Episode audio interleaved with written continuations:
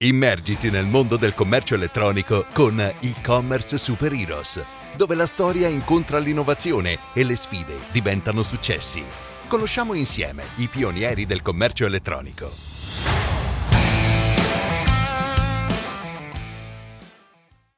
Buongiorno a tutti e benvenuti su e-commerce Super. Siamo alla prima puntata e il nostro primo eroe del commercio elettronico è Marco Franzoni.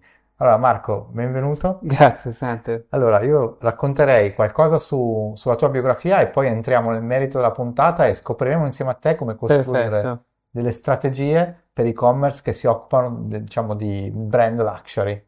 Benissimo. Marco Franzoni, il nostro ospite, da oltre 15 anni si occupa di strategie digitali e ha sviluppato piani di accelerazione per, per diversi brand importanti. Ha avuto diverse esperienze perché ha avuto sia esperienze in agenzia come performance marketing e sia, diciamo, esperienza come digital transformation e e-commerce manager o head of e-commerce in diversi brand fashion. Marco, ho detto tutto correttamente? Vuoi aggiungere qualcosa? Ah, certamente. Beh, ti ringrazio molto per l'introduzione ed è un vero piacere essere qui con voi per condividere e ascoltare sempre esperienze e spunti diversi. È sempre interessante. Assolutamente. E, e appunto, come anticipato, ho svolto i primi dieci anni di carriera la tua agenzia digitale. Mi sono occupato prevalentemente di, quindi, online marketing per aziende provenienti da settori completamente diversi tra di loro, quindi dall'entertainment al luxury, al mondo dell'informazione, al food. E quindi in agenzia ho avuto la possibilità di poter sviluppare quelle che sono le, le hard skill, quindi Mhm. verticali, entrando molto poi nel dettaglio delle technicalities.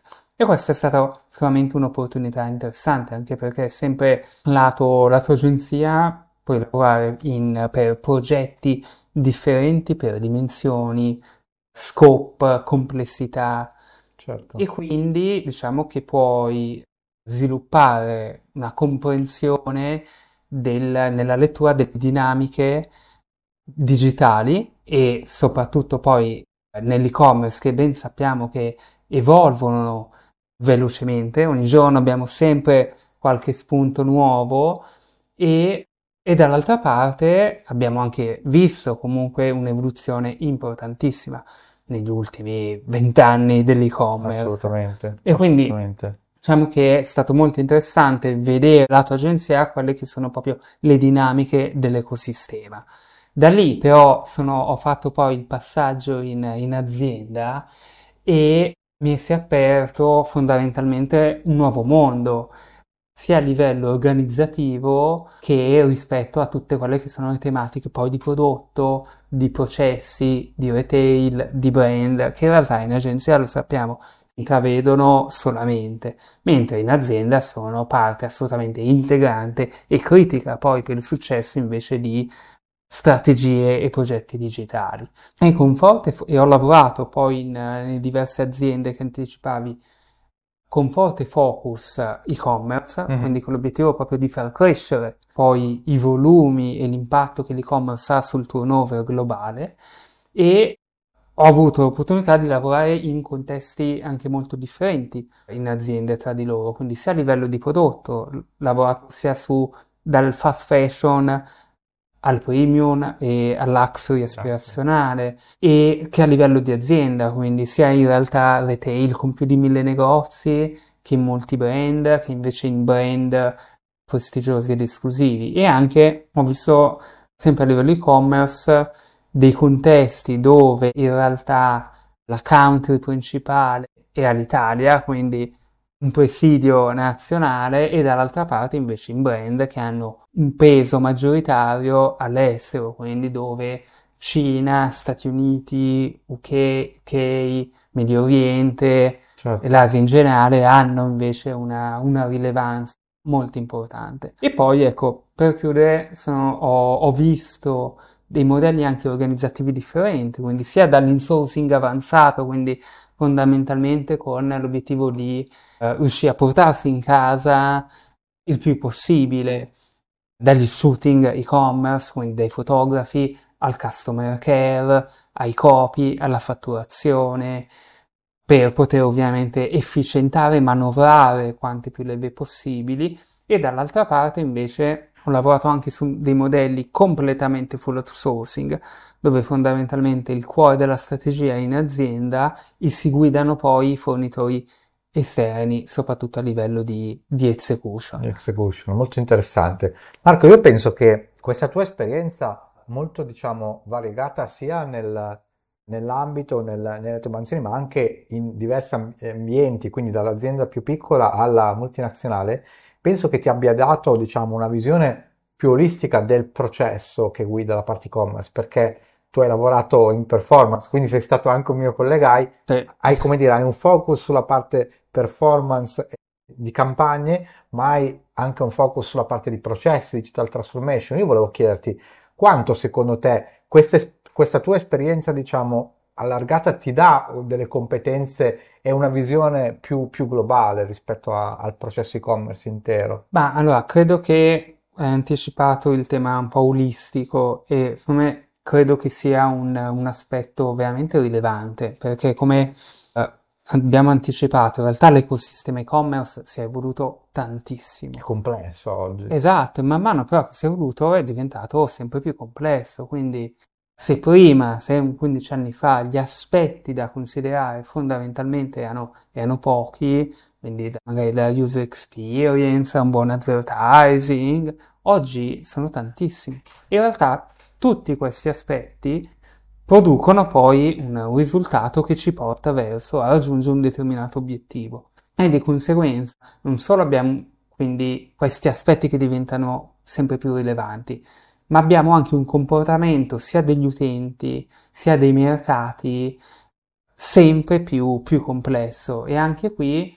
abbiamo anche poi una convergenza con la supply chain con il retail sempre più importante, più rilevante. E quindi fare business online per questo è, è ancora più difficile. E dall'altra parte quindi credo che sia quindi fondamentale poter approcciare a un progetto e-commerce in maniera unitaria e quindi con una visione olistica da una parte e dall'altra parte anche data driven oriented, perché oggi sappiamo che il digitale ci permette di raccogliere, ma quindi poi studiare i dati certo. e poter effettuare anche delle scelte e provare a stendere dei piani su di questo. E quindi partendo da questa base di partenza si può partire quindi da una visione strategica e quindi anche sviluppando una strategia non solo a livello di brand ma poi per mercato e allo stesso tempo quindi andare a efficientare, lavorare poi in maniera molto verticale e quindi con forte focus sull'execution su tutti quelli che sono questi aspetti, quindi dai contenuti al merchandising, al CRM, agli analytics, alla user experience, all'advertising, al retail. E quindi avere una grossa visione, un grosso cappello e poi riuscire però ad avere una roadmap precisa per poter andare a sviluppare poi questi progetti verticali e cercare di avere già in mente quelle che sono le priorità e anche gli obiettivi che ogni progetto ti può portare a conseguire. Quindi fondamentalmente abbiamo un percorso dove abbiamo tanti tasselli e dobbiamo, e dobbiamo svilupparli. Su due mi viene da dire binari principali, da una parte il cliente e quindi lavorare sull'espansione del target, sulla customer satisfaction, su un maggiore allineamento tra la promessa iniziale del brand e poi quello che abbiamo verso, verso certo. il cliente e ovviamente commerciale, quindi dagli obiettivi sia di net sale che di, che di marginalità, che di brand elevation, quindi cercare poi di coniugare un po' tutti questi tasselli verso la nostra visione iniziale. Assolutamente, eh, penso sia Molto interessante quello che ci hai condiviso, ti ringrazio e penso sia veramente un qualcosa di indispensabile oggi avere una visione così, perché come dicevi, giustamente il mondo e-commerce diventa sempre più complesso, sempre più sono tantissimi pezzi che sì. devono muoversi insieme ed è un sistema, per cui si può isolare ma non si può non considerare il contesto. Quindi sposo, sposo appieno, appieno quello che ci hai detto, ma Marco, come saprai, a noi piace molto, noi di e-commerce superiore amiamo le sfide, amiamo raccontare le storie de- delle persone che lavorano dietro le quinte del commercio elettronico e le sfide che hanno, diciamo, affrontato in questi anni, perché possono servire anche come, come consiglio o possono dare degli spunti di riflessione ad altri, ad altri eroi del commercio elettronico che ci stanno ascoltando in questo momento. mm, volevo fare un focus un po' su quelle che sono state le sfide in questi tuoi 15 anni di esperienza, in particolare volevo concentrarmi sul mondo del, del brand luxury, che è una delle tue esperienze diciamo più, più recenti. So bene che questo mondo del, del luxury ha delle dinamiche abbastanza peculiari e non, non, è come tutti gli altri mercati. Vuoi raccontarci qualcosa riguardo a questo? Ah, molto volentieri, Sante. Riprendo un tema che ho anticipato, che è quello della promessa. Quindi riuscire a mantenere quella promessa verso il cliente, rispettare quindi le sue aspettative verso appunto i clienti che acquistano un bene importante un brand di lusso, che significa mantenere e ottenere una qualità in linea con questa aspettativa, quindi sia pre che durante che post vendita e a livello quindi dal customer care, a livello di spedizioni, di user experience. E questo, dicevamo, significa ampliare e sviluppare progetti ad hoc, quindi i famosi tasselli di cui parlavamo prima, e quindi creare dei nuovi flussi con nuove risorse pronte poi ad offrire questo. E questo penso che sia una, un'importante sfida e soprattutto uh, sul, sul, tema anche odierno relativo un po' ai, ai brand di lusso e questo condivido un po' nella mia esperienza, nella mia opinione personale. Uh, penso che parallelamente al tema della, della promessa i brand del lusso abbiano anche per loro natura un'aspirazione fortemente internazionale, soprattutto pensiamo al, al Made in Italy come, certo, come, brand. E questo significa una forte attenzione poi strate- sia strategica che operativa su come viene affrontato poi ogni mercato obiettivo e quindi la strategia per i mercati, dato che lo sappiamo e lo sapete meglio, meglio di me, ogni mercato ha costi poi diversi di acquisizione, a, vediamo, registriamo comportamenti di acquisto diversi da parte dei, degli utenti, abitudini, aspettative. abitudini e aspettative e modi di interagire ed entrare in contatto con i brand diversi, utilizzano canali e strumenti diversi, in orari diversi, con preferenze di prodotto diverse e potrei, potrei continuare, quindi diventa critico effettuare delle scelte eh, per poter poi sfruttare al massimo le potenzialità di ogni mercato, considerando appunto anche i costi che queste scelte comportano. Assolutamente. Eh, parlavamo, ad esempio, delle preferenze di prodotto diverso, creare un, dei prodotti e quindi effettuare anche un ordine per avere delle giacenze alte per i prodotti magari vengono preferiti solo in determinati mercati, ovviamente è una sfida Assolutamente. Abbiamo dei costi, vero, sono un'opportunità importante, ma bisogna appunto sapere quelli che possono essere gli investimenti per andare poi a penetrare un, un mercato. Un mercato. Quindi, Immagino anche avere dei magazzini, battere eventuali costi doganali o comunque tempistiche di spedizione per avere un Certo, ed efficientare poi anche le, l'experience. E quindi significa avere, diciamo, la priorità di approcciare anche con occhio analitico questi aspetti e quindi che sono aspetti fondamentali per diciamo, una strategia a medio-lungo termine, ma mi viene da dire che è anche una base che anche nel breve termine ci può essere molto utile, dato che l'abbiamo visto soprattutto negli ultimi anni, il contesto, i trend di acquisto dei mercati è molto più fluido, i mercati sono più fluttuanti, difficili anche da prevedere, quindi una buona impalcatura in realtà ci permette anche di muoverci agilmente nel momento in cui magari un mercato vediamo che si blocca e ne vediamo un altro emerge. Ecco, una buona impalcatura a livello di mercati ci permette poi di spingere più sul mercato piuttosto che un altro e quindi cercare di farci cogliere il meno preparati, preparati possibile. Questo è, trovo che sia molto interessante, ti ringrazio per questa tua condivisione. Stavo pensando a quello che dicevi relativamente anche alla user experience. Molti brand di lusso devono, per coerenza, come giustamente dicevi, offrire una user experience che sia perfettamente in linea con le aspettative e con i valori del loro brand.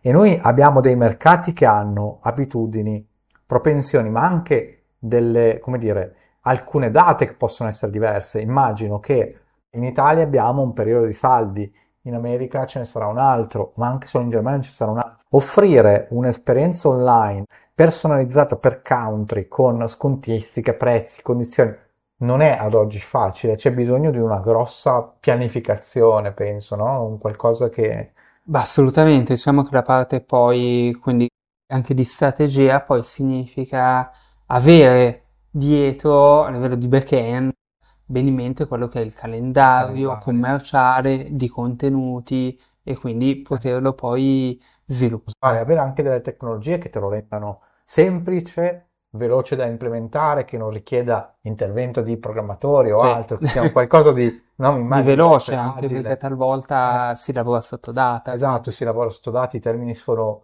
vicini e quindi secondo me anche il team e-commerce ha bisogno di una certa agilità editoriale, no? quindi di strumenti. La tecnologia, io amo definire la tecnologia deve essere sempre un boost e non un'ancora, deve essere qualcosa che ti facilita e non qualcosa che ti, dire, ti rende il tuo lavoro più, più, più faticoso. Ma Riguardo a quello che abbiamo detto, c'è un aspetto che volevo approfondire insieme a te, perché molti brand luxury ancora sono molto legati a tutto quello che è il mondo offline e la conversione offline, proprio per loro, per loro natura.